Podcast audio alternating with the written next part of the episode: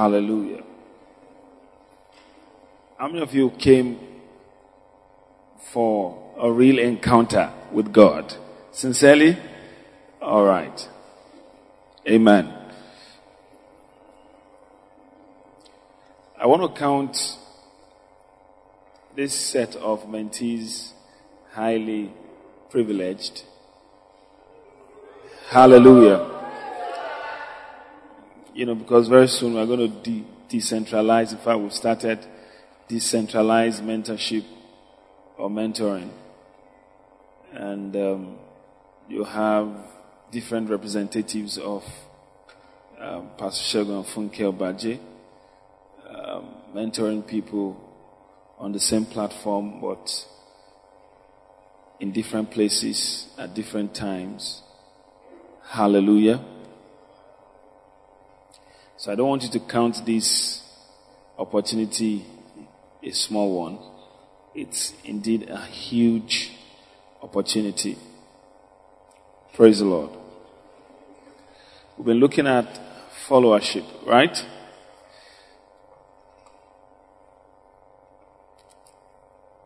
We said a couple of things about followership by the Spirit of God that I want you to give heed to. There is no making of anyone in life and in destiny without followership. Followership is a kingdom principle for the making of men. Jesus said to his disciples, follow me and I will make you fishers of men. So their making was in following Jesus, not in following their own ideologies or doing things the way they seemed right or it seemed right to them. Followership makes for making, development, construction. Hallelujah. And we also said that the idea of um, saying that, okay, I follow only Jesus Christ, I don't follow anybody, is unscriptural. How many of us know that? Can you hear me at the back there? Good. You know, and we've seen that in scriptures. Paul said to the believers in Christ Jesus to follow him as he was following Christ. Hallelujah. So you see, there are people to follow. The Bible says to follow the faith of those who have taught us the word of God. It says follow their faith, considering the end of their conversation. What's the end of their conversation?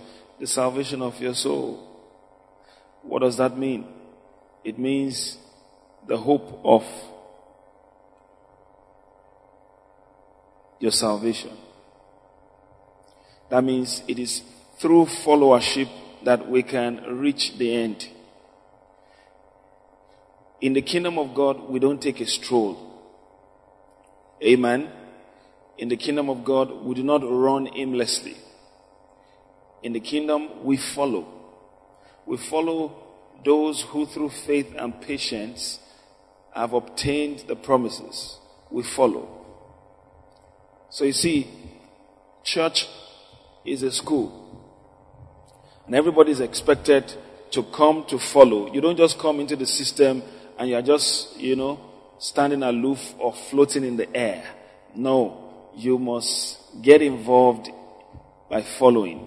Followership is what gets you into the flow of God's grace in the kingdom of God. Hallelujah. Amen. If you come to church and you're just hanging in the air, floating, standing aloof, you can't get into the mainstream of what God is doing in the house. To get into the mainstream of what God is doing in the house, you must follow. And you have to do that consciously. Followership is not by coincidence. Followership is a conscious thing. You have to do it by, you know, consciously. You have to do it consciously. You have to do it deliberately. You have to do it meticulously, carefully, carefully, carefully. Amen. The twelve disciples were called by one master.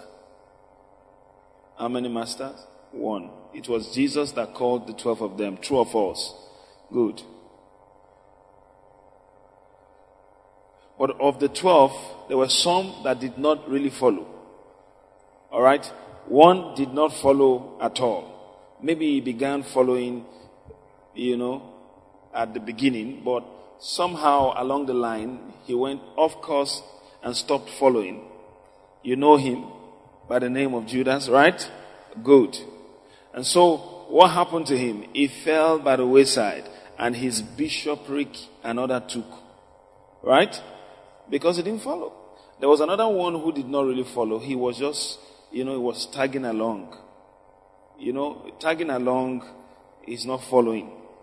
Followership is not tagging along. Hello? Hmm. You know him? Thomas. I remember know Thomas. I was asking myself, where was Thomas when Jesus, Jesus appeared to his disciples the first time after I was raised from the dead? Where was he? Where was he? What was more important to him than, you know, the other disciples in their gathering together? Why did he leave the other disciples? What was he looking for? So when they told him they had seen the Lord, he said it's a lie. You didn't see any Lord anywhere until I see him with my physical eyes. All right. Stretch forth my hand, thrust my hand to his side, and then thrust my hand into his hand and see the hole in his hand. I will not believe. It was a commitment. He committed himself to unbelief. Amen. Where was he? That's the question. For example, there are mentees here. All right. They have some other things more important than coming for this joint mentoring class. Why? So, whatever God does here now, you tell them, say, do you know there was a cloud of glory that appeared and everybody was standing on He said, lie until I see my own. And you know what I'm saying? Where was he? That was the question. he was missing in action. He was absent where the manifestation was. So Jesus had to appear again the second time. And Jesus made sure he was part of them. Jesus organized it. And then Jesus appeared and then he said, Thomas, look at me. Stretch forth your hand, touch my hand, stretch forth your hand, touch my side. All right? And then he said, Oh, my Lord and my God. he said, Thomas, because you have seen me, you have believed. But blessed are those who, though haven't seen anything yet, they believe. The blessedness of faith. Hallelujah. Praise God. Amen. I said amen. So my point is, your making and your participation in the grace of God, your partaking in that grace is a function of followership. If you don't follow, there is no inheritance for you. Inheritances are available to followers. In God's kingdom, inheritances are not just there for the taking of everybody. You must follow because it is the word of God that allocates your inheritance to you. And if you can't find that word through followership, there's no inheritance. Acts of the Apostles, chapter 20 and verse 32. Paul praying for the elders of the church of Ephesus at Miletus told them when he was bidding them farewell, he was about to depart from them to another place for another missionary work. He said, Now I commend you to God and to the word of his grace, which is able to build you up and then give you an inheritance amongst those who are sanctified. So it is the word that gives you an inheritance. And how do you get it? The word is not in the air. Alright? It's in the lips of men who have walked with God. And if you don't follow, you can't catch it. Amen. You can't catch it. And that's what allocates our inheritance to us. So listen very carefully. You must follow. And it's important you follow. You know why you have to follow, right? And I, we've discussed what it means to follow, right? Hello, right? Can you follow somebody in your own opinion. Huh? No, that's not followership, it's partnership. You can't follow anybody with your own opinion retained. When you follow the person's opinion that you are following, becomes your opinion. Notice Jesus said, Follow me and I will make you. He didn't say, Follow me to a point and then stop. He says, Follow me. Notice he said, Follow me. Absolute statement. Follow me, keep following, keep following, keep following, and I will make you. I will make you fishers of men. So in followership, the opinion of your leader becomes your opinion. Or else there will be D, die, vision. When you have two visions running, that is what is known as what? Division. It's die. Vision. That means he has one, I have another. Hallelujah. And then there's problem. If you look at Timothy, Timothy did not have a mind of his own, so to speak. When I mean doesn't have a mind of his own, does not mean he can't think straight. Alright? But you see, Paul's mind was his mind. They were like minded. So you see, in the ministry, Paul could recommend him that, look, I know this guy has a mind like mine. And so we can reason together. Amen. If you are following and then the person you are follow, following cannot recommend you, all right? You are a hireling, not a follower. Amen. There are some people who are around me who I can't send to minister in my behalf or minister in my name because I'm not sure what they will say there. I'm not sure. I'm not against them. I like them, but they may say some things that when people hear and say, ah, Pastor, the person you sent, didn't minister to us, caused wahala, trouble. Please don't send such a person again. And I have not had that kind of a report before because I will not send the wrong person. If you can't be referred, you can't be recommended by your mentor, you are not a follower. You're hanging around. And you see, it's possible to hang around for years. Alright? Until when destiny shows up and stares you in the face. That's when you know that, what have I been doing with my life? Because when destiny shows up to a follower, you're ready. Because it's in followership that you are made.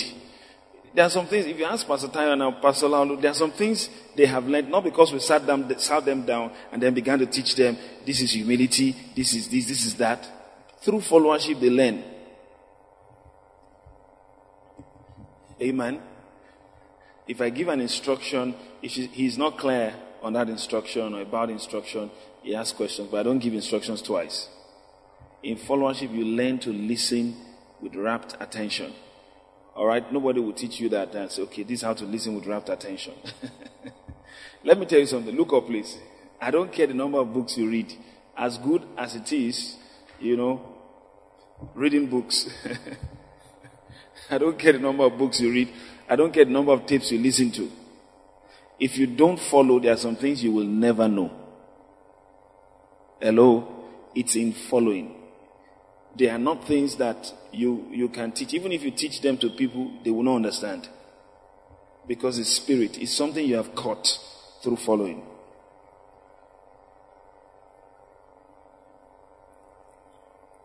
Amen. It's important to listen to tapes it's important to read books. There's nothing wrong with that. All right? But that is no substitute for followership. Praise God. And true followership entails serving or service. When I say service, you see, whosoever you are following, there must be something you are doing for that person. All right?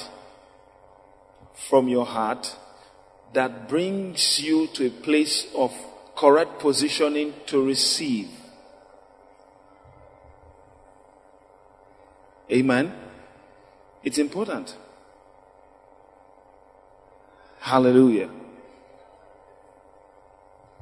Very important. Hebrews 7 7. What does it say? Without controversy. That means you can't fight it. Just leave it the way it is. That's the truth. Without contradiction or controversy, the less is blessed of the better. Right? If you don't position yourself to serve, alright, the blessing upon the one you're following, your mentor, cannot come upon you. And let me tell you something. Look up, please. Before God can commit to your care true riches of the kingdom of God, you must have proven yourself or proved yourself faithful in little things. Did you hear that? I trust God. I know Him because God is faithful. If you're not faithful, forget it. You'll be on the level you are. Nobody can change it. But when you are faithful, God moves you to the next level. Are we together? Yeah. Promotion doesn't come from the west, not from the east, not from the south. Notice he didn't say it doesn't come from the north. It's because God dwells in the north side of Zion. Because that's where it comes from. Alright? He says God is the judge. Let's not say judge. He sets up one, puts down another. Why? When a man is set up and he does not measure up to God's expectation, he's put down. Mene, mene, tekel upharsin. You have been weighed and found wanting. So, your kingdom is taken away from you and given to someone who is called your neighbor. People always have neighbors that can take their place when they are not faithful in what God has called them to do. Ask Saul, he will tell you. When Saul began to misbehave, David became his neighbor better than him. Himself, rather. Hallelujah. So you see, faithfulness, all those basic things that make you stable in God's kingdom. There are some things you must know that give, give, give you the footing, that footing in the kingdom of God. You are solid. Alright. If you see men that are standing today and for the past 20, 30, 45 years there, they've been standing and they're still standing. Boy, they're standing on something that's enduring. You see men appear on the scene and fizzle out in no time. All right? They didn't learn some basics. And that's what mentoring, followership delivers into your hand. So you don't appear and fizzle out in no time. Why? Because that's not God's dream for you. Amen. It's important you follow. Very important. Very important. I saw a young man, all right, a pastor, sleeping around with church members and slept with different ladies. And then someone was complaining, look at this pastor, blah, blah, blah, and all that. I said, who, who, is, who is he following? Who, who is his mentor? You see people who just read books and listen to tapes but they are not submitted to nobody. It's dangerous. And their mentors are always far away from them. They can't reach, they can't reach their mentors. Their mentors can't reach them. I don't know when you have mentors that just, you can't even hear your mentor life. mentor. Lord have mercy. Amen. And then you see all sorts will begin to happen. But someone who has been well trained, by the grace of God, there are some things, people that have been well trained, they can't smell those things, let alone eat them. you understand? You can't go near them. It's, we have not so learned Christ. In our training and our upbringing in the Lord, there, there was no such thing. So we are not used to it. It's strange. And today, be sincere. Those people that are causing troubles in the body of Christ don't have mentors. They are not submitted to anybody. True or false? Yeah. Go and watch. Go and make your research. Alright? You see, they cause troubles. I heard there's someone, someone is now, started teaching some people in his house that mentorship is unscriptural, tithing is unscriptural, you know, giving is unscriptural, and then began to teach all sorts of terrible things. Amen.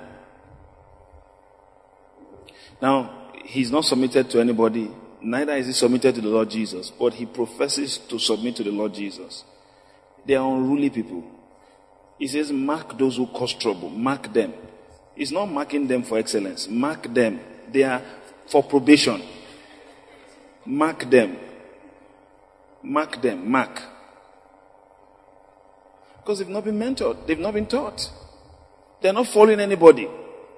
They are too big to follow. And that's why they are too small to be, to be important.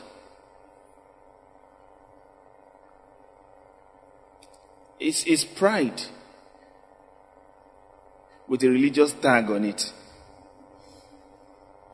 You know, pride, you make it sound holy. I follow the Lord Jesus, the Lord Jesus.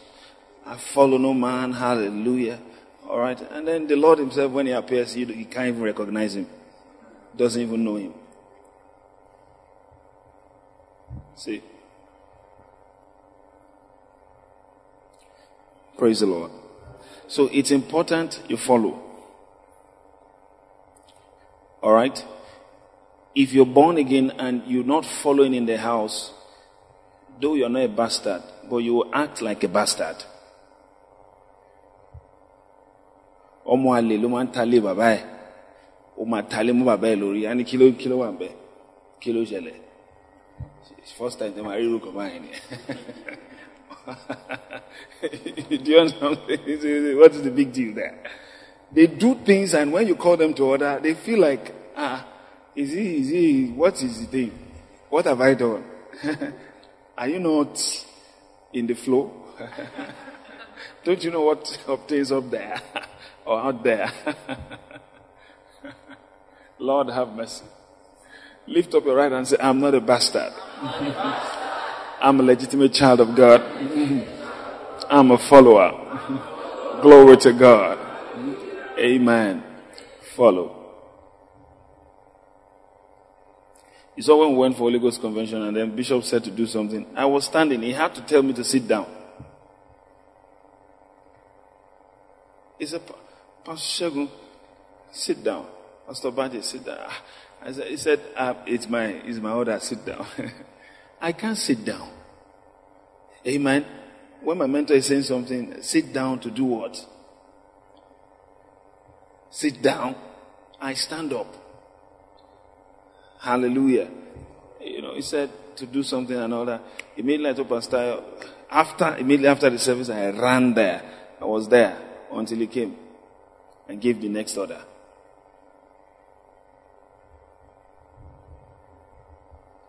Amen.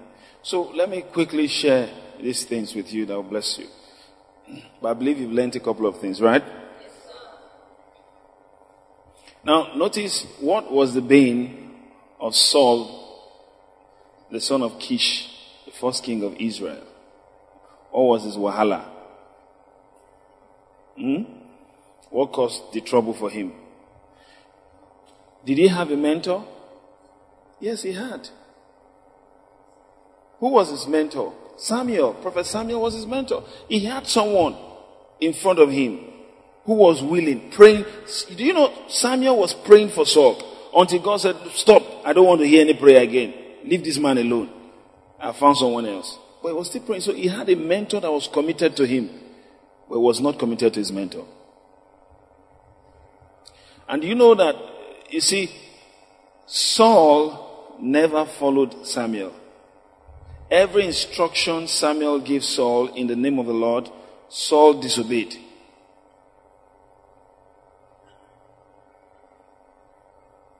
Why? Because you see, when you get to a point, you think wisdom is personal. Alright? This is what God has to do. It's a personal wisdom. It's a personal revelation you know, and all that. And it's not a revelation you can share with other people because it's a personal revelation.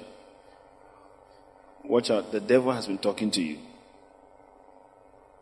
You better cast him out and get him out of your way. Because there is no prophecy or interpretation of God's prophetic word that is private. God may speak to you specifically, that notwithstanding, but you see, that specific revelation can be shared people can understand it because people who have the Spirit of God knows when the Spirit of God is speaking. Someone says, mm. Another person says, ah, why not take some more time to, no, this is, see, the road of destiny is meant for loners. I'm a soloist. Hallelujah. You know, and you say, what is that? And then another person says, sister, brother, why not consider this thing again? No, don't talk to me. I've heard from heaven. I don't hear from men. I take orders from God. Hallelujah.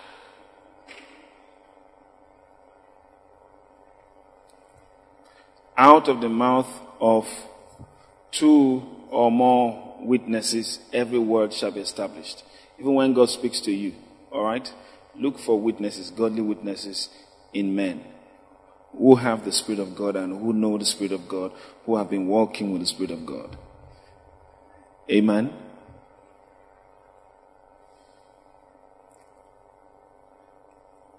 Saul didn't follow. That was his challenge. Not that he didn't have anybody to follow or to have followed, but he did not follow. He just did not follow. He chose not to follow.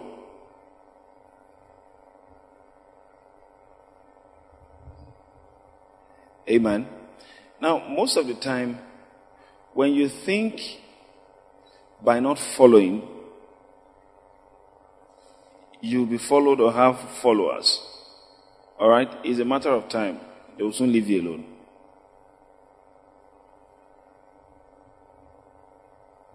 Followers follow followers. Did you? followers follow followers.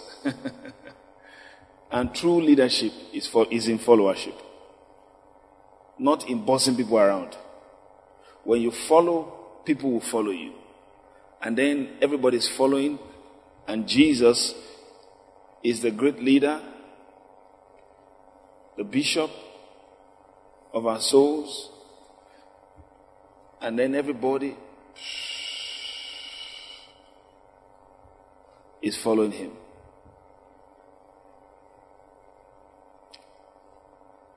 Hallelujah. Are we together?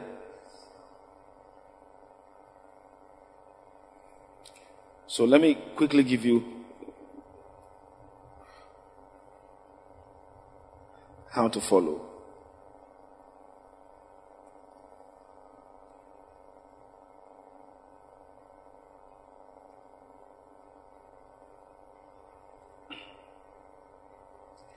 John chapter 10 and verse 27.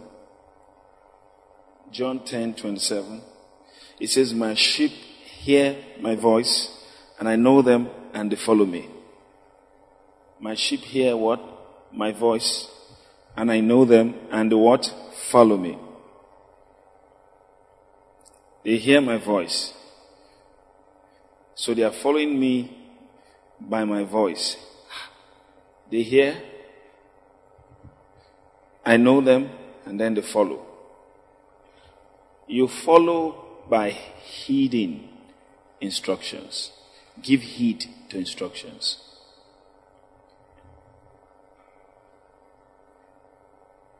When you begin to rebel against the instructions of your mentor, all right, the very moment you start rebelling, you are no longer following. My sheep hear what? My voice. And I know them and they follow me. So by my voice, they follow. By heeding my voice, giving heed to my voice, they follow me. Followership by instruction. You see, let me tell you something. Until you begin to see instruction as life, you cannot truly follow. For example, I say, let's stand up. I remember something happened during the Holy Ghost Convention. Bishop stood and said, Wait a minute. It was about the closing time. He said, Wait a minute. All right, let's worship God and all that. Some people didn't answer. Some people at the back, they left. They had accidents. No, nobody died, but they had accidents. Why? You see, the spirit of followership says, Pastor says, wait for a minute. Nobody should go. you cancel the appointment that you have or postpone it or reschedule it immediately. Instruction is life. Instruction of your mentor takes priority over your schedule, personal schedule. Did you hear that? Very important. Some people will not heed instructions because it's not in line with their schedule. You are not in partnership with your mentor. You are, you are, you are to submit to him. What does that mean? You are to yield yourself to him. That's what the Bible teaches us. Amen. That's what the Bible teaches us. Look at Hebrews chapter 13. Let me show you in scripture so that you just feel like, how can I submit myself to Him? Ah, we submit to the Word, submit to the Spirit, submit to Jesus.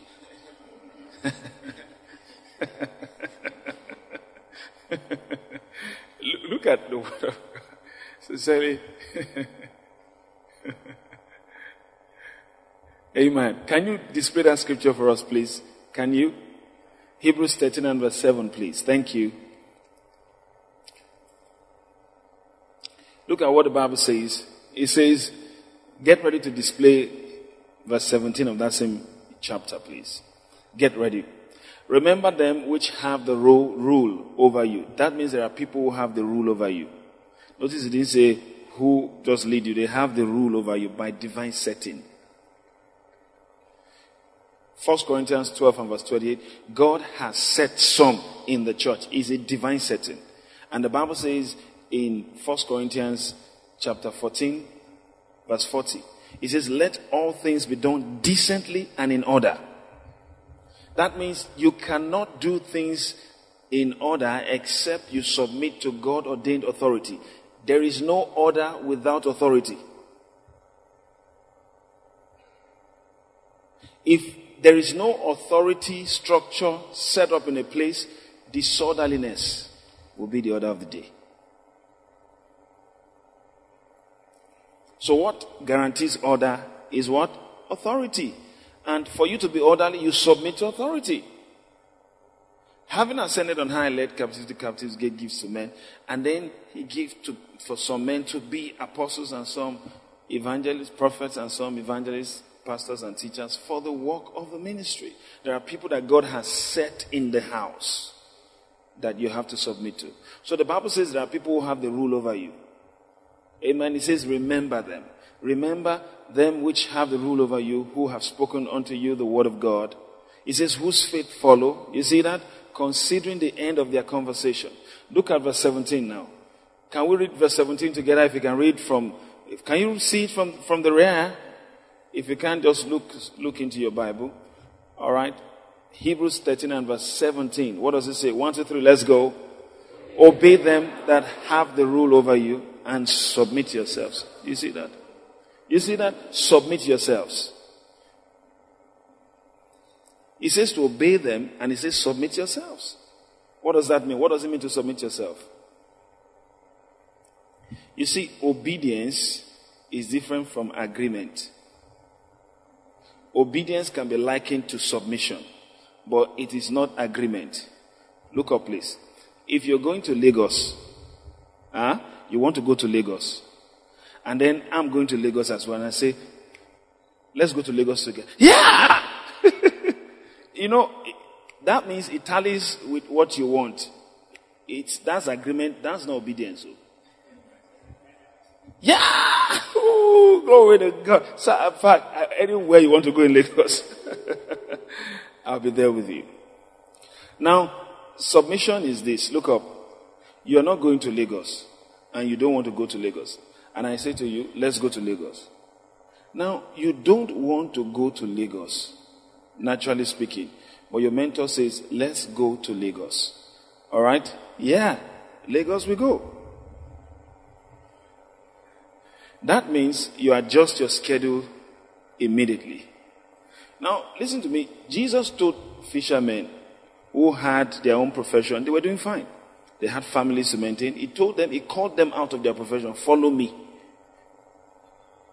That means everywhere I go, you just follow me, follow in my steps, do what I do, say what I say, think what I think, go where I go.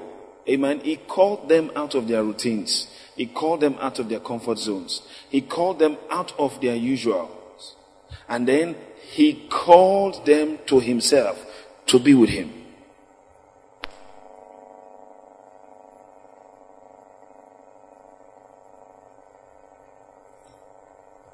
Hallelujah. Did you get that? So he says, submit yourselves, of course, to them. That's what the Bible says. Obey. Notice he says to obey them, right? Obey them that have the rule over you. They are not oppressors. They are not monarchs of wickedness. But they are tough to release grace through your life. Because you see, some people, if they leave you on the same level you are now without proper mentoring, you cannot fulfill destiny. You need a push. How many of us know if you leave everybody here in OAU who are students, you can write your exams at any time, T? You may go to class, you may not. write tests at any time you like to. Some people, they will never graduate. because they won't write nothing. And that's why the most important ingredient in any school is discipline. Take discipline out of any school or institution, it becomes a social gathering. So discipline push out that potential in you. You will begin to discover, ah, so I can do more. Ah, I didn't know until I was stretched. And that's what followership offers you. Stretching. And everybody has muscles. You know that? But not everybody is muscular. the difference between those who are muscular and those who have muscles is use. The love use. See? So, under followership or through followership, you will be stretched to do that which is not convenient. Nobody develops by doing the convenient. If you want to live the convenient life and just stay within your comfort zone, you can never fulfill destiny that way. You must be stretched. You must be pulled out of your comfort zone. Someone must look you in the eye and talk to you. Sometimes you cry and rediscover yourself that, oh, I'm much more than this. Some people don't want to cry at all. If anybody wants to say something, say that mentor is too harsh. He said the way he was talking to me. He was talking to me. Me. Me. When they talk to you and you feel it was you that was talked to, it shows that that you needs some transformation. Be not conformed to this world, but be what? Transformed. How? Think differently.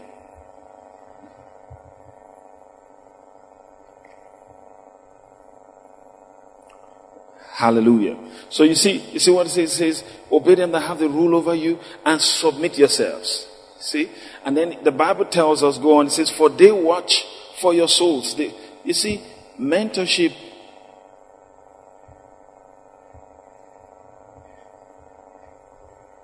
is hard work. Mentoring people is hard work. You have to pray for them regularly. You have to give them instructions. Amen. I give instructions sometimes some people listen to this. There are some people who send me text messages. They must pray one hour every day.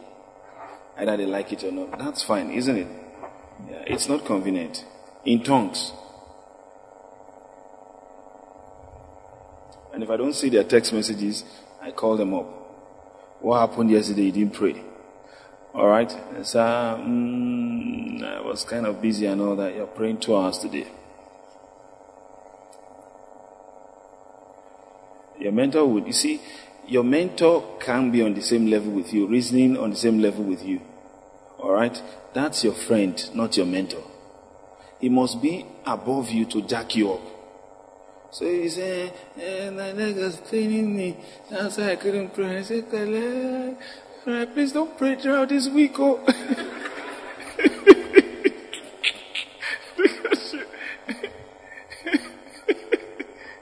the both of you are deceiving each other. you say, well, all right, lay hands on it. Command the pain to go. and because of that, you need to pray more. So this night you'll be praying two hours instead of one. That's a mentor. Did you hear that? if he's on the same line, he says, you know, and then you are in sympathy. There's difference between compassion and sympathy. if somebody is sympathetic, you know, with you, the person does not mind staying on the same level with you. The both of you will be there. The pain you're suffering will continue. And the person will suffer pain too alongside. That's sympathy. But compassion will feel the pain and pull you out of it. Amen. I remember a woman who lost her husband and then was in so much pain, began to look for friends, widow friends. Alright, and then the mentor called her and said, break relationship with everybody. You know, that's kind of painful that, okay, if you have a widow friend, you know, at least you can feel your pains together and then and all that. But you see, that pain will continue forever. To start life afresh, you must find someone who is married. So that marriage again, maybe remarriage, if, even if you're not getting married again, alright, find someone who is happy, not depressed. A company of depressed people. it's, it's, it's a serious case of oh. association of depressed people. you see, when you have a challenge, don't look for someone who has the same challenge who is going through it. look for someone who has overcome it. that's, that's someone you need. So your mentor is not going to say, well, he will feel the pain. It's not like it's harsh and, oh, sorry, and all that. Let me pray for you. In Jesus' name, then prayer and all that. Now you'll continue your prayer, or I don't stop. In fact, this is, you have to continue and I'm jacking it up from one hour to one hour, 30 minutes. For someone who does not understand mentorship, you feel like, rather go to that other one that always pats me in the back. Alright? Mentors do that, but not for so long, or long rather, not for long. Why? Because if we keep patting people the back again and again and again, nobody will grow, nobody will develop, nobody will change levels. If I keep giving you reasons why you should remain the way you are, then you want to be the way you are. You don't want to grow, you don't want to develop. I must challenge you.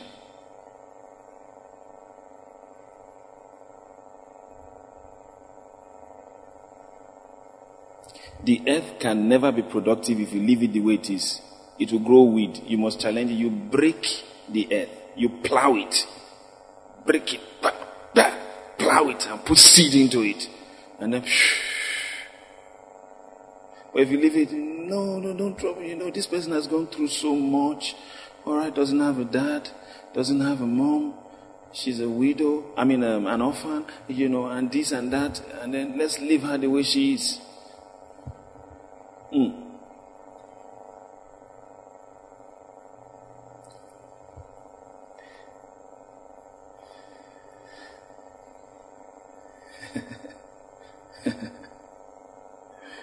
Amen.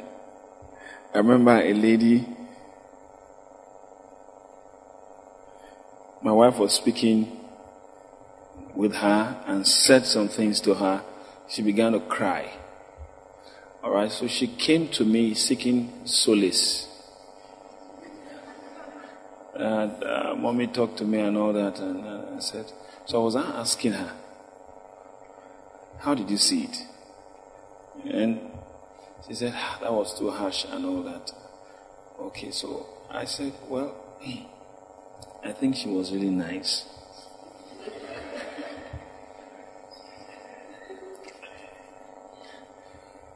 And when I said my own, I don't talk too long, but just two, three sentences. Bah, bah, it is a bombshell. Hit her, bah, bah. she stood up. She said, Mommy, mommy is better.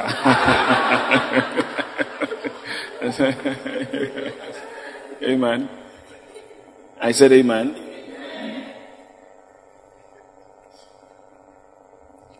Your mentor challenges you. Did you hear that? In followership, you are challenged.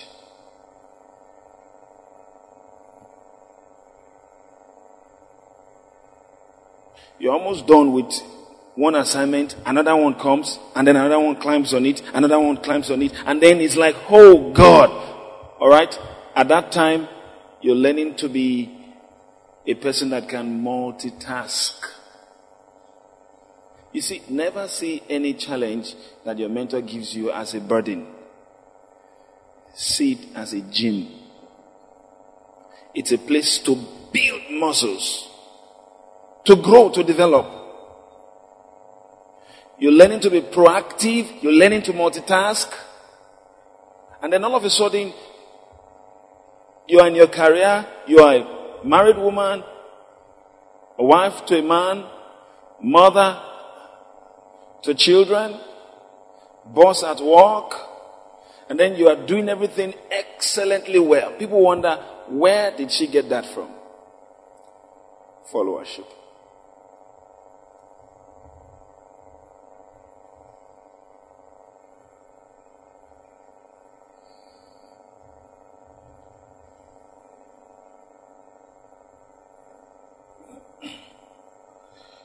So instruction is life. Did you get that? Take instructions with utmost seriousness. Amen. I said amen. Hallelujah. I was teaching someone, you know, I said, I want a cup of coffee. Make me a cup of coffee. So he made a cup of coffee, brought the coffee. All right. I said, You should have asked me. This is not how to make a cup of coffee. You don't make coffee for me. You pour hot water in there, and then you pour the coffee, milk, and everything, and then you bring it to me. He's wrong. All right? Don't make tea behind people. make it before them. Amen. it's important. You don't know how they want it. So he said, ah, I'm sorry, I just felt I needed to understand instruction. Okay, how do you want it, sir? You see, when you are, you become an excellent person if you treasure instructions. It's not that go and buy me bread. You just run there, buy Agege bread. And say, no, it's not Agege bread I want. It's also the bread. you know? A loaf of bread, alright, sliced, all right, what type? White, brown, wheat? You see, you are excellent. So look at you and say, boy, this guy is, is an excellent person. He will be my manager. He will manage my resources for me. Someone like Joseph, excellent man. In mentoring and in followership, you learn to give careful heed to instructions. That's how to follow. Listen. Don't do what is in your heart and don't interpret the instructions of your mentor in your understanding. Interpret it in his own understanding. You mean this? Alright, thank you. Pastor has learned that. Amen. If I give you an instruction, you must ask for details. How is this, is this, this, this? And if I give an instruction twice, he knows discipline will follow immediately. Don't spare your mentees. They'll be spoiled if you spare them. Amen. Doesn't mean you're not merciful. But you see, it's when I'm hard on you, when you can feel my weight. If you can carry my weight, you, are, you, are, you, are, you have developed. Because when I discipline you, I come on you, I descend on you, everything that I am, all right? I descend on you. If you can bear it and without grudging, without taking offense, you are made.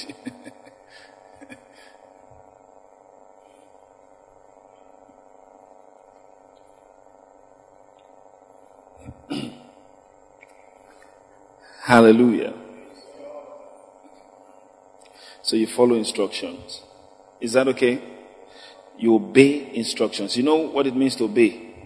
That means you yield your will to what your mentor has said. It may not be convenient, it may not always be convenient. Learn it in life. Alright? Don't always expect everything will be convenient.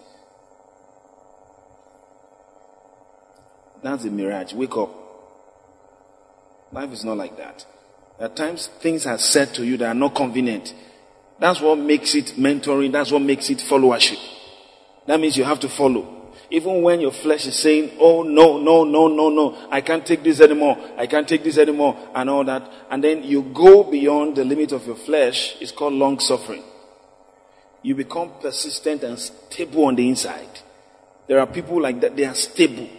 Very stable, very dependable. God can commit things to their hand and God, you see, God beat his chest concerning Abraham. He says, I know him. He's going to command his children after him to take to the instructions that I've given him. I know him.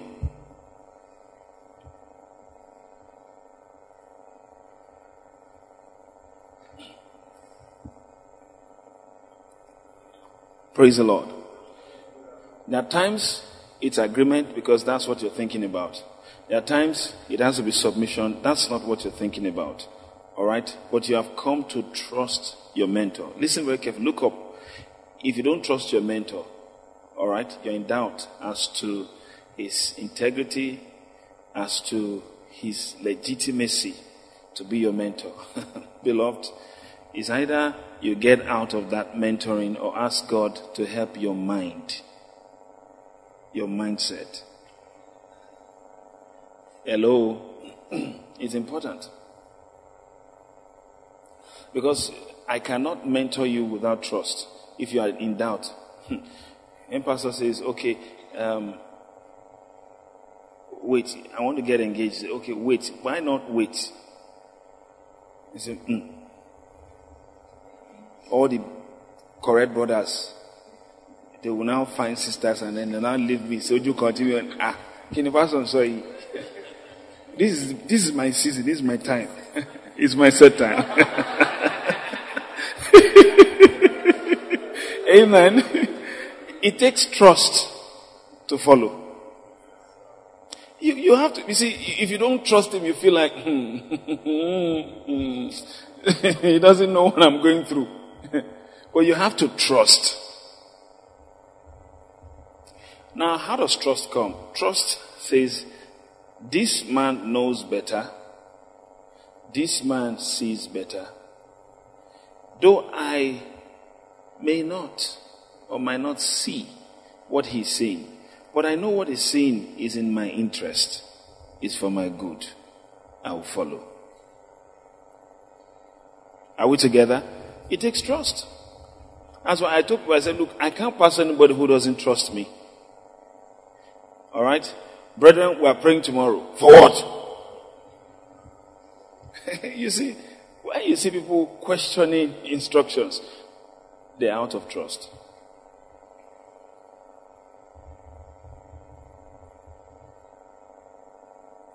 So, trust.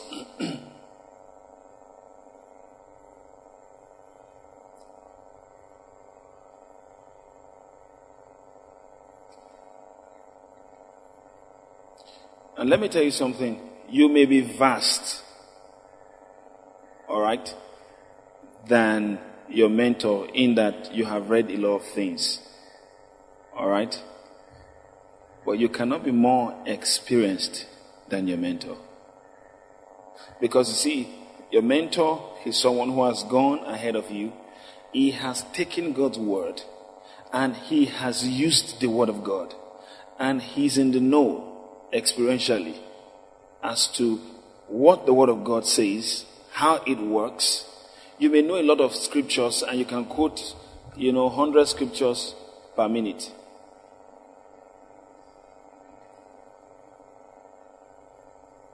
All right? Does not mean you know more than your mentor. That's a mistake of young people. Amen. You can quote John 3:16, but he can manifest it. Do you understand what I'm trying to say? And so there's something to learn from such a person than just head knowledge. It's beautiful to quote scriptures. I love it. I love to quote scriptures. I quote a lot of scriptures, and I still want to quote scriptures. And I'll keep quoting scriptures. Amen. but the point is, what makes him your mentor, all right, is that experience of God's word that he has acquired. He sees ahead, beyond your own horizon, and he can take you to the next level effortlessly. Did you get that? But for you to move to the next level yourself, you exert energy. But effortlessly will tell you, do this, do this, do that, and get back to me. He knows what he's saying, he's not confused. If you can't trust your mentor, don't follow him. In fact, you can't even follow.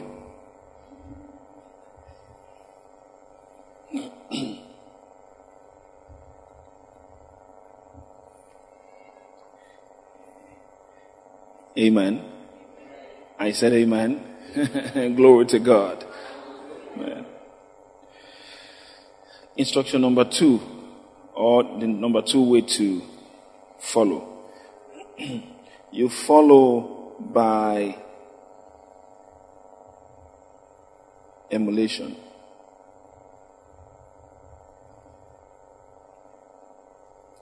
Let me say this, alright?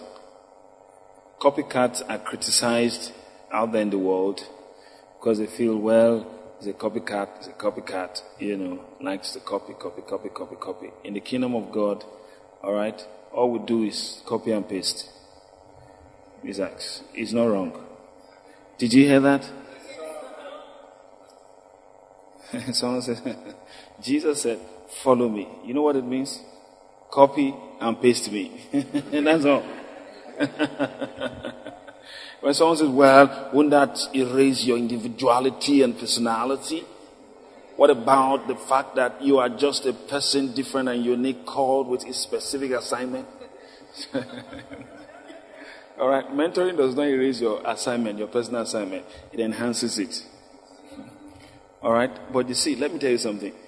Except you don't believe in the way you were trained educationally or when you were growing up, Everybody did copy and paste. True of us. All right? Some of us, when we started saying A for apple, we hadn't seen an apple before. before that time. A for apple, B for ball, C for. Some of us saw pictures of apples but never saw real apples. Until we were 15, 16. real apples. Sincerely. You copied and paste, pasted. And now you are someone who is creative and all that. But the baseline, the foundation was copy and paste. You can read and write now and talk and speak Queen's English. Alright, but you copied and pasted while we were growing up. True or false? Yeah. You see, the same thing in Christianity. When you come into the house, you copy and paste. And then as you get to a point, you now begin to see the dynamism of it. Alright? Does not erase your personality. It's not cloning. Alright? Or is making.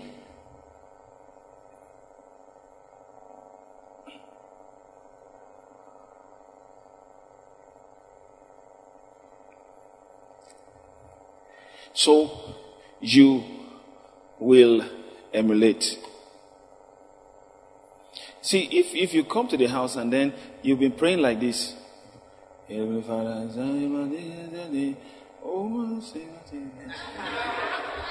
Amen. And then Pastor Seven comes, let's pray. Zinabahato, Ikato pray. And then you feel like, ah, I don't pray that way. Alright, you can't follow. You copy and paste to start with. Later on, you now, you know, when you get to a point, you now, you're now praying, Oh, Zinamahate Bosha. You're now, you know, but start copying and pasting to start with. Lekaparasate or razate. When they are jumping, you too start jumping. You, you may not understand why they are jumping. Jump first with time. All right, you'll now be jumping with understanding.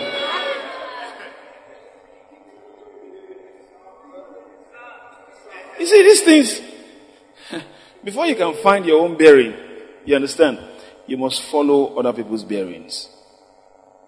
It's called followership.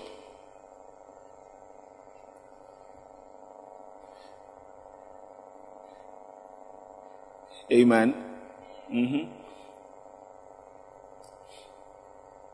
Even English language, we had to listen to other people. You see the way they use as to. In fact, nonetheless. you know, remember, nonetheless. and then you are speaking with your friend, nonetheless. you know, well, even when it wasn't relevant,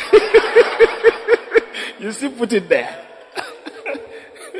Then much later you now say, it's not all the time you say nonetheless, nonetheless. you know, for some of us when we started learning to speak, it's as in. as in. You know, you like, it's, not slang as in. well, with time, you know, it's not every time it's as in, as in, you know. How many of us didn't say as in before? you did not say it. You never said it as in, you know, as in, oh man, that lady, ah, very, as ah. so I said, what are you saying? Pastor, as saying. so, Amen. Second Timothy very quickly, chapter 3 and verse 10.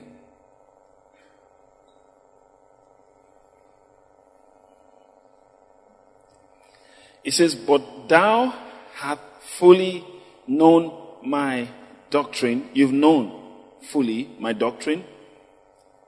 Manner of life. You see that? Purpose, faith, long suffering, charity, patience. Go on.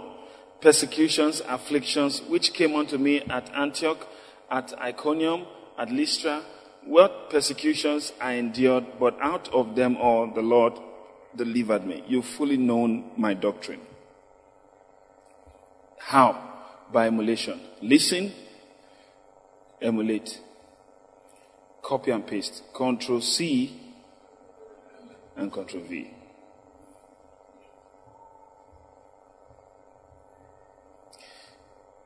John 12 and verse 26.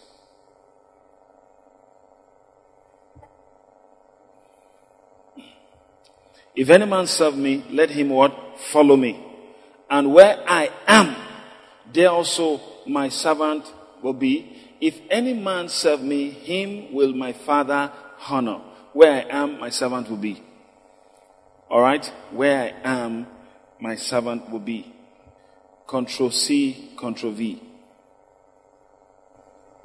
Copy.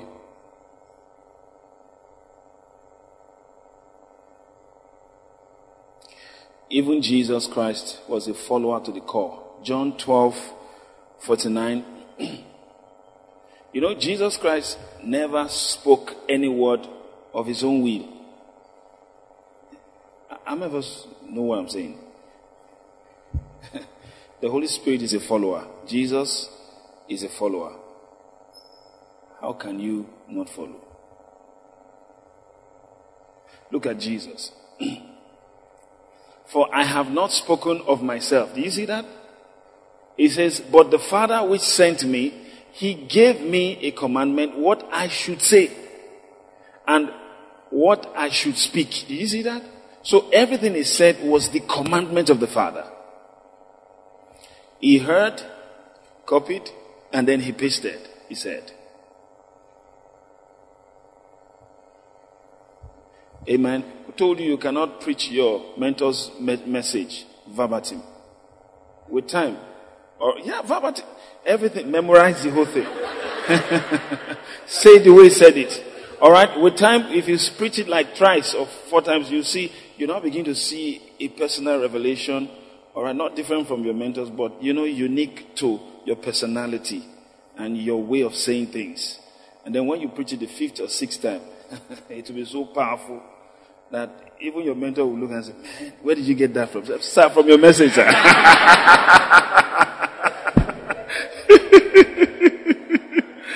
Amen. Mm-hmm.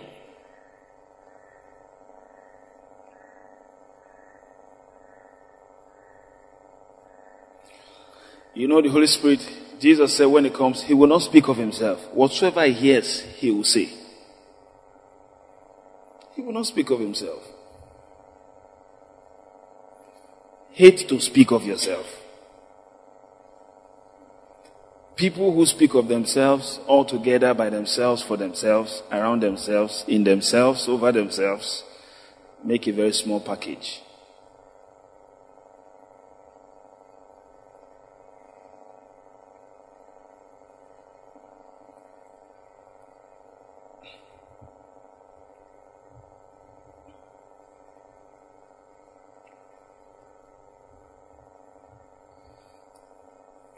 Hallelujah.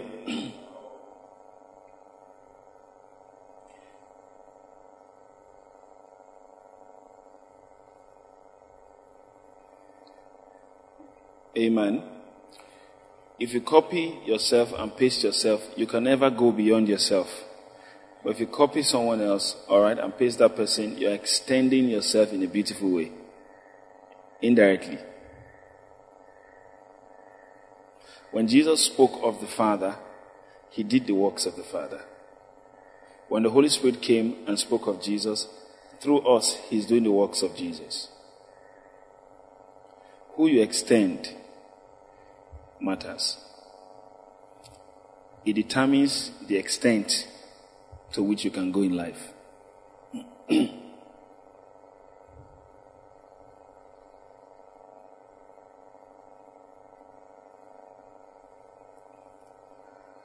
Hallelujah.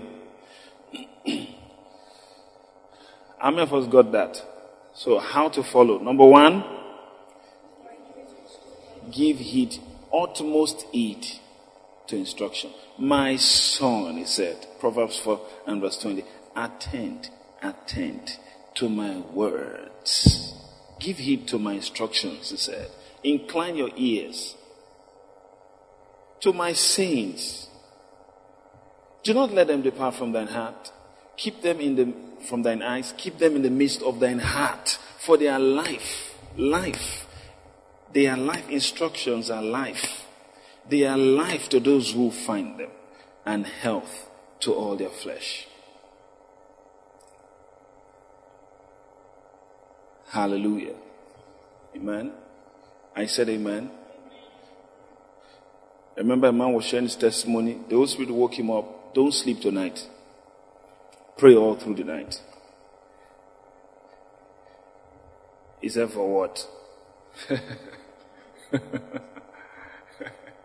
when he woke up the following morning, his mouth was twisted towards the left, the left hand side. he was on the mountain for seven days before his mouth could be restored, praying and fasting all night. The Holy Spirit of God said, don't sleep. You don't, you know instruction. You don't play with it. Your mentor calls you and says, are you praying tonight? No, I don't have any um, plan to pray. I prayed in the afternoon. Prayed three hours tonight. Oh, all right. See, you know what? I told you agreement is different or was different or is different from submission, right? What, what agreement? You like it. It's already in your will to do it. so someone else is saying it, probably higher. Your mentor says, say, wow, yeah, that's right. Praise God. I love that. And then submission is, it's not in your mind, in your will to do it, but you know the person that is saying it is not an oppressor. He's not trying to flex his muscles over you. He's not trying to prove a point with your life. You have come to trust his leadership and mentorship. And he says, We are praying tonight. You cancel every other thing and pray. Amen. Instruction. In fact, in mentoring, this is how you know people who are following. Those who are taking to instructions. Those who have their own minds who are Democrats in, in, in the church setting. All right? You see Democrats and Republicans. Watch, mark them. They are not following. If they have been promoted to a level, they must remain there. It's a principle. If you take them higher, the system will collapse. One of the three or four things that make the earth re- react angrily is when a servant is promoted to a place of honor. Amen. Who ought to be serving? If you honor people more than their worth and due, all right, you kill them faster than their time. Don't do that. Anybody who is not following must remain on that level, cannot go beyond it. Did you hear that? you keep encouraging the person until the person begins to follow. And if the person stays on that level and is not following, his bishopric another will take. It is permitted. Judas didn't follow. Somebody else took his bishopric. True or false? Yeah, did.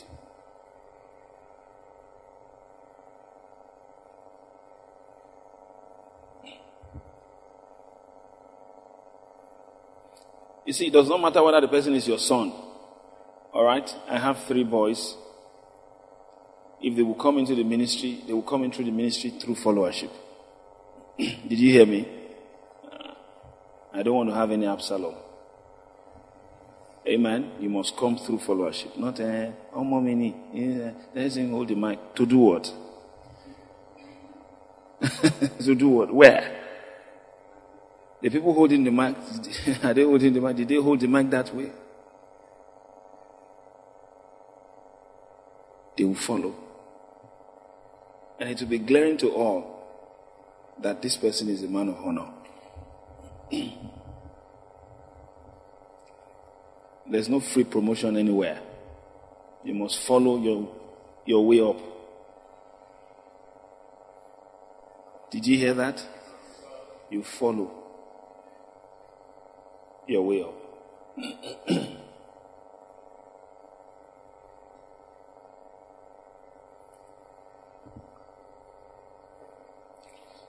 Amen. Instruction. Number two, emulation. Amen. Yes. Control C, Control V. Start. Don't say, well, um, I don't even know how to talk. Because you have not copied and pasted you, you should know how to talk. Where you have a lot of mentors talking in the house. Amen. Copy and paste. You talk. And then with time, you now find your own right way of talking. Is that okay? Say, I don't even know how to dress. Dress. Copy and paste. Praise God. And then you find your footing. I don't even know how to sing. Just copy and paste. Memorize the usual songs your mentor sings. sing it the same way. You can use the same parts. Praising the Lord. With time, you find your own parts. Either tenor or soprano. You copy and paste. Amen. With time, it will be better and better as you keep following. Can someone say amen to that? And then lastly, Lastly, number three way to follow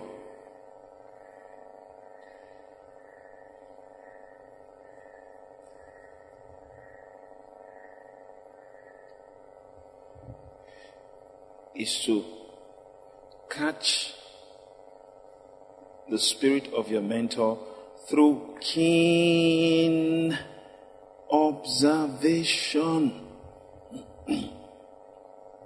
keen observation. Look beyond the surface. Why does he do what he does? you know, sometimes a lot of people don't know when I come and I want to teach God's word, sometimes I just go straight, I teach. Sometimes I have to take time, worship. And some people wonder, ah, why not just go straight to the word and just tell us the word and just fire us up and, you know. Amen. Why does he do what he does? Keen observation. Before he started worshiping, how was the atmosphere? When he was done worshiping, what became of the atmosphere?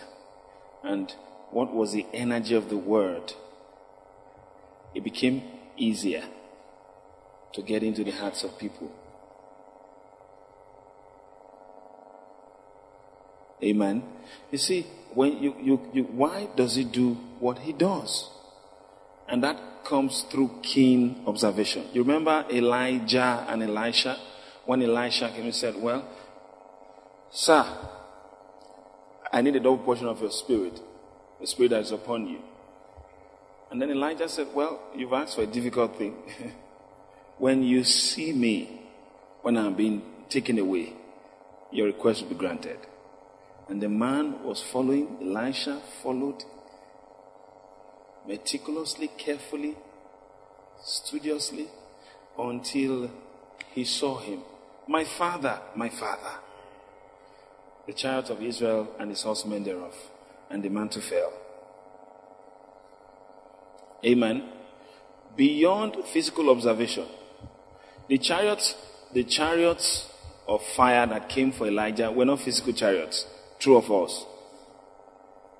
Elijah was not caught up to heaven physically like Jesus levitated and the cloud of glory carried him.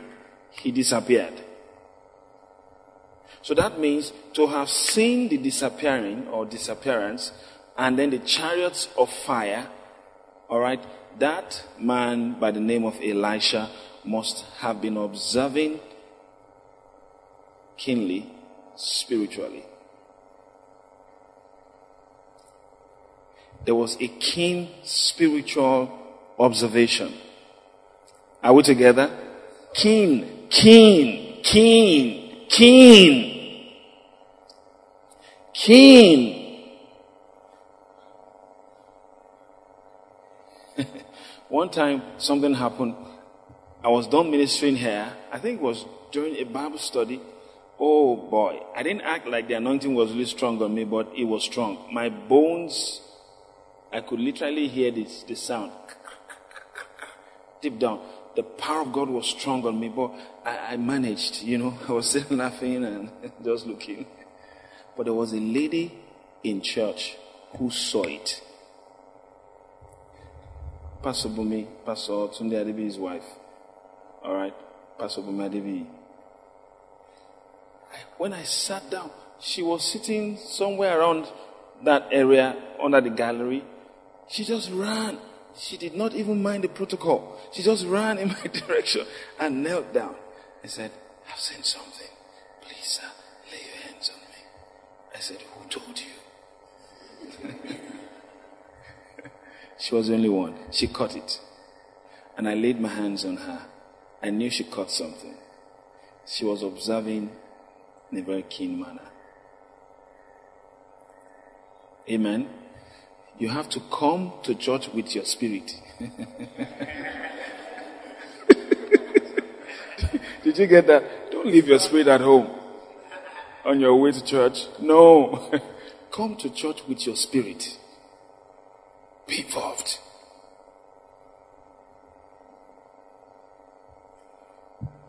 So that you can catch things. It's called keen observation. Keen observation. They saw Jesus while he was praying. He was praying.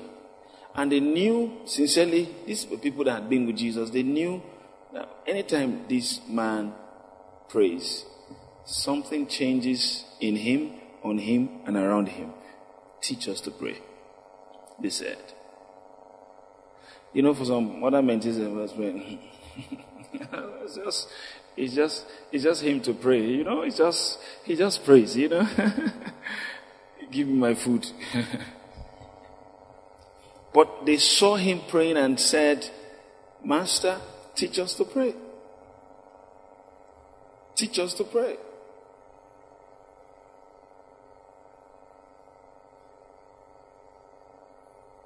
And let me say this to you.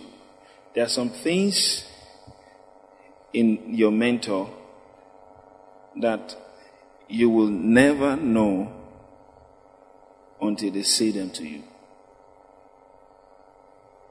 And they will not say them in public. But you have to design some things so you could hear them. Amen. Notice, look at, look at the Apostle Paul when he wrote the epistle to the Corinthians, I mean, believers at Corinth. Note what he said. He said, When I came, I wanted to speak to you as unto spiritual, but I could not. I had to speak to you as unto babes. Right?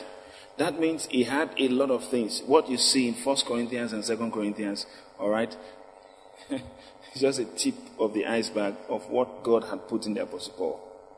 Notice there were some things he learned that were too difficult for mouth to utter.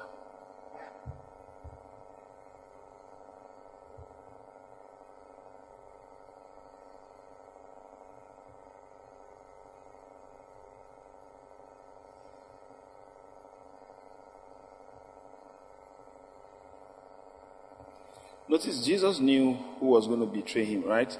He did not mention it to anybody until they asked him. True or false? He didn't say it.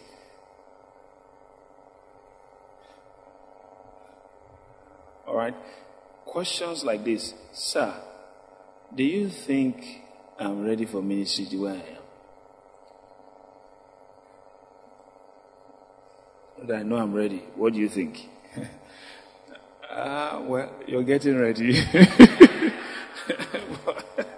but to hear the truth, you know, you have to let, be in a position where your mentor can tell you the truth. Observe. And then he can tell you, you're not ready yet. Listen, that you're not ready for ministry does not mean you can't minister under the supervision of another. We are not ready to do ministry on your own, standing alone. There's a level of readiness. If God has called you to do that anyway, there's a level of readiness. Are we together? Keen observation. Observe, observe, observe. Some people just come to JLT. Why do we shout in JLT? You know, sometimes people come, ah, they make noise in that church. Boy, it's a church, a bunch of noisemakers. they shout a lot there. Ah, Maybe because they love young people. Look at you. It's, it's not youthful exuberance. Alright? We shout for a purpose.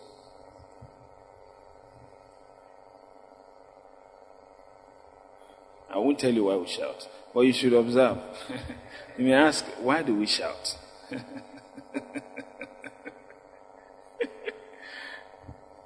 Eh? we shout for a purpose. Why?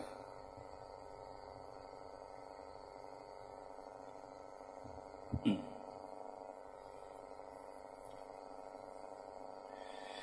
Hallelujah. I've taught on this before. Why we shout? But not wasn't titled "Why We Shout in GLT." I can't title a message that way. but you know, it's just like a sandwich. I just give it to you, you know, two slices of bread, and then sandwich it with that revelation. Praise God. All right, have you learned something? I will entertain five people to ask questions, and then we'll close because of time. Hallelujah. five, just five. So if you have a question in line with what we have learned, you may raise your hand above your head. Just five.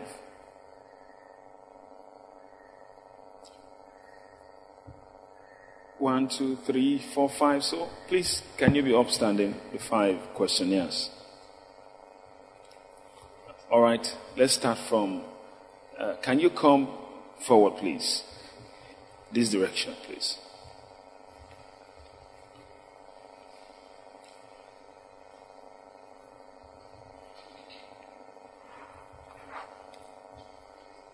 All right, so the first person.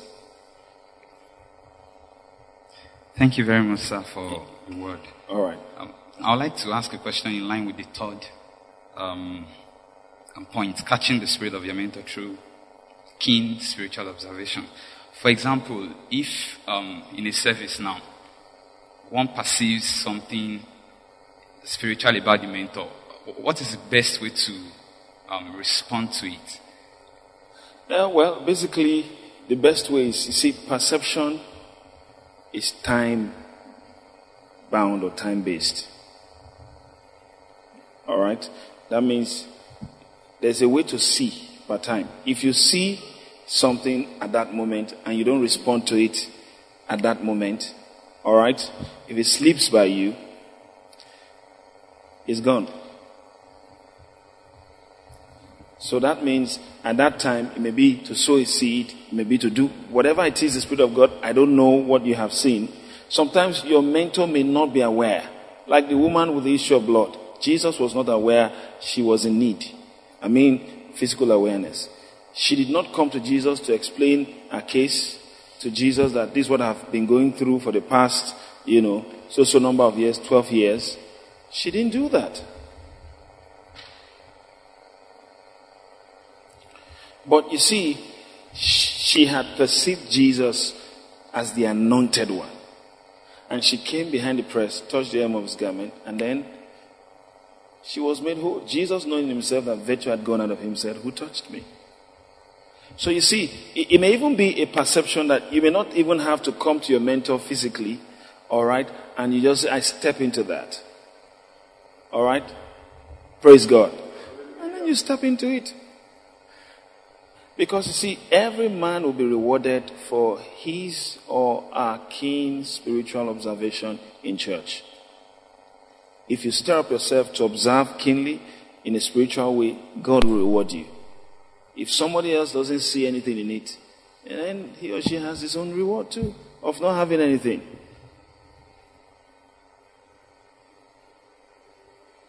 You know, so it's important you respond to it correctly. Number one, it may be to sow a seed. Number two, it may be to say something and interact with that. Number three, it may be to adjust to it in terms of attitude. Maybe you've not been taking his word seriously to a particular degree or in a particular degree. And then you respond immediately. I begin to listen with rapt attention. You know, so it depends on what it takes to interact with your perception at that moment. And the Spirit of God is the Spirit of instruction. He would tell you what to do. For example, I told the last Holy Ghost convention before the just concluded one. All right, we were there. I perceived an anointing for prosperity. I said, Lord, this is what I can see here. How do I respond to it? He said, show your car. And I give it away immediately. And since then, that day, things changed financially. I've been prospering big time. One of these days, I'll share my testimonies with you. Amen. Some of you, when I share my testimonies, my testimonies are big testimonies.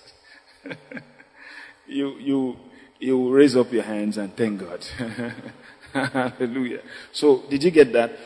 The Spirit of God will instruct you as to what to do to interact with that perception that you just received. But you see, you must open your spirit. Go to church with your spirit. Is that okay? It's important. Glory to God. Did you get that? Mm-hmm. Yes, please. Yeah, I want to ask like two in one question. Can you? Sp- I want you to be bold. Come on. All right, speak into the mic and be bold. Alright, sir. Yeah. Um, how can you actually serve your your mentor without bugging him? For example, you said uh, um, you instructed someone to get you a coffee. Like, if the person is too inquisitive, sir, how do I do this? How do I, like, how can you actually serve your mentor without really bugging him? Asking too many questions. Yes, sir. Well, it's simple. All right. Oh, A cup of coffee. All right. How do you want it? You know, and then let him explain. I think that's just one question. How? He- He may say many things in response to that question, that one question, but I don't think one question is bugging. How do you want it, sir? It's simple, right? That's fine. So, you see, if you're not sure how he wants it, all right, bring the whole thing and put it there. It's pretty simple. you understand? You see, there's a way to ask one major question that is all encompassing. And that's the wisdom of a mentee. Don't ask too many questions. Just one question. The Bible says wisdom is principal. It's the principal thing. Therefore, get wisdom. In all that getting, get what? Understanding. Ask principal questions.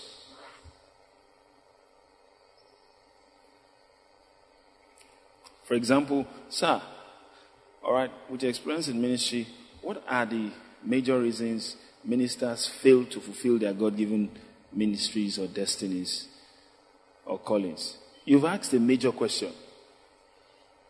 He can tell you 100 things, all right, in response to just one question. You may go to your mentor and ask just two questions. Just two. How do you dress? How do you sleep? How do you breathe? And those are irrelevant questions. You can, you see, you can observe. There are some questions you don't ask. By observation, you, you can get the answer. Alright, but some questions he has to say some things. So ask the major questions.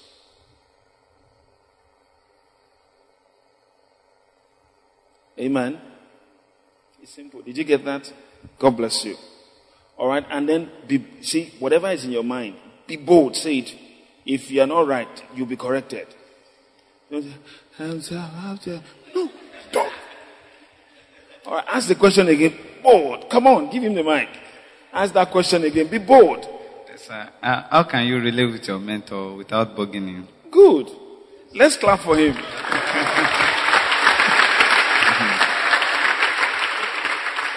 Be bold. Don't be afraid. Say what is in your mind. If you have, need to be corrected, you'll be corrected. Is that okay? All right. But don't don't sink in while talking. Talk. All right. Praise God. Yes. Sir, thank you very much, sir, for the series of teachings. I have just two questions, sir. Good. The first one, talking about the first how to follow, giving heed to instructions. In a situation whereby you've gotten let's say like two months interval, an instruction from a mentor to do something. And then two months later, probably in another direction. Maybe today the person says go right and tomorrow go, go left. How do you respond? And is it right to ask why the change of direction? Secondly, sir, I, I want more explanation on keen observation. Specifically, like how, specific key steps as to how I can keenly observe. Good. Thank you, sir. All right, thank you. The first one, um, it depends on the level of relationship you have with your mentor. All right? Mentors don't change mentors. Mentors.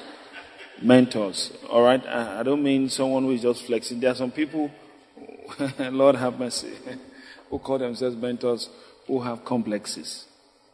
It's, it's, it's, it's painful, but it, it happens. Is that okay? mentors. You understand? All right? They change instructions. You see, you should know that, look, this is my mentor. I've come to trust him. If you are in doubt as to why he said that or you are confused, all right, you may ask questions. There's nothing wrong with that. All right? But don't come to a point you feel like this person is just bossing me around because he's my mentor. Is do this, don't do that. No, mentors don't behave that way. True mentors. Is that okay? How many times have I given you specific instructions apart from, you know, serving with me? And how many times have I given you? It's, it's not like just stand up. 12. Be moving around. Mentors don't do such things. It's not, it's not, it's not, mentors don't do that. They don't do that at all. all right? But you see, a mentor you have come to trust, when an instruction comes, all right, don't take it lightly. Even when you don't understand it, all right, that there are some instructions, they come with urgency. All right? Respond first, and then you understand later. He says, by faith we understand. Faith is acting on the word. When you act on the word, you now understand why you actually acted on the word. do, do, you understand? By faith, we understand that the words were framed by the word of God. So you see, it's not um, you're in doubt and you feel like this person shouldn't be your mentor. Why is he bossing you around and all that? Then there's something wrong somewhere, fundamentally wrong. And you have to deal with that thing before you can, you know, go ahead with your mentor. That's one. The second one, keen observation. You're coming for a meeting where your mentor will be ministering or you want to meet your mentor. Don't meet your mentor casually. Pray. Meditate. What is this meeting to me? And where must it take me? It's simple. I must change level by that meeting. And so you are praying, you are meditating. The Spirit of God is giving you specific instructions. Alright? Things to do, how to hear, how to listen, and then you realize that you attend that meeting and you hear differently. People are hearing one thing, you are hearing another.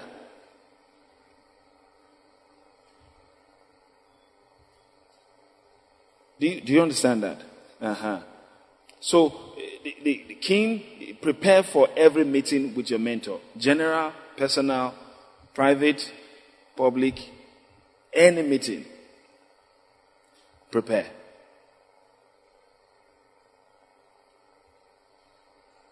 All right? Did you get that? Good, thank you. Yes, the next. Thank you, sir. Yeah. Um, sir, why the um how, is the question I want to ask right now? I think she asked it. All right. But I want to ask it all the same. Good. Like, what? How do you keenly observe spiritually without falling into error? That's what I wanted to ask. Okay, without falling falling, Falling into, into error, into error. Well, like assumptions. well, um, well. The, the thing is, there are no assumptions in the spirit.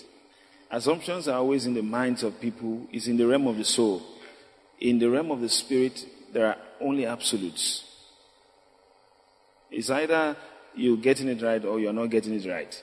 All right? Assumptions is in the realm of mind. It could be this, it could be that. When you perceive things spiritually, you may make mistake to start with because of the strength of your soul over time. All right? But you see, if you keep at it by practice, all right, if you come to your mentor, don't let it be a personal thing that is this is my own personal. Share it. When you share it with him, then he can say, mm, that wasn't right. And when you are corrected, all right, be humble to take to corrections. Don't be dogged. All right, I think that dogged should have been goated. Amen. All right, you know, in ignorance. Don't be dogged in ignorance. Be dogged in knowledge and in faith. Hallelujah. Did you get that? So share it. You know, and then you are corrected, and then look at it, open up. You see, let me say something to you. If you see your mentor on the same level with you, all right, every time he says something, you are always arguing with him. But when you see him, you know, above you, that's perception.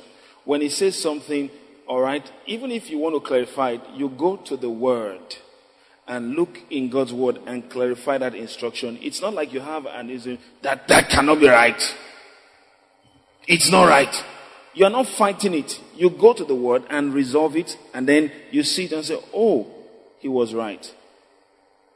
Do you, do you understand what I'm trying to say? So the point here is not, you know, arguing with him. So my point is, open up your spirit to receive whatever your mentor is saying to you and see it in the light of God's word. If you have any question, ask him. If you are not sure as to whatever it is he's saying, you can search the word. You can be Berean enough. There's nothing wrong with that. Praise God. Have I answered your question? Good. Thank you. The last person. Thank you, sir. Yeah. Um, my question is, how do you strike a balance between following your mentor and your parents, though they are born again too and maybe not as experienced as your mentor? How do you strike the balance? Uh, It's very simple. Your parents are not your mentor. Though both of them are born again, so it's, it's simple. Who are you supposed to follow? Your parents or your mentor? Eh? Your mentor. So the thing is, your parents could also be your mentor. It's possible. Now, if your parents are saying something, marry this person, and then you perceive that it's not right, and then your mentor is saying, it's not, we don't think it's right for you to marry that person. You know it yourself. You don't say, well, I have to follow my parents. And then you get married to the wrong person.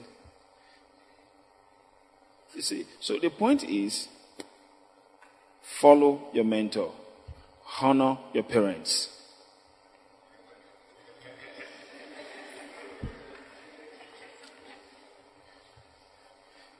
Jesus Christ was not the biological father of all his disciples. But he said, Follow me and I'll make you. he was not the oldest biologically or chronologically. but they followed him. Peter was older than Jesus, physically speaking. All right? He bowed to him and said, Master. Not to his, his father was there when Jesus told him, You follow me. he left his father and mother and followed him. so you see, honor your parents. Is that okay? follow your mentors. God bless you. Did you get that?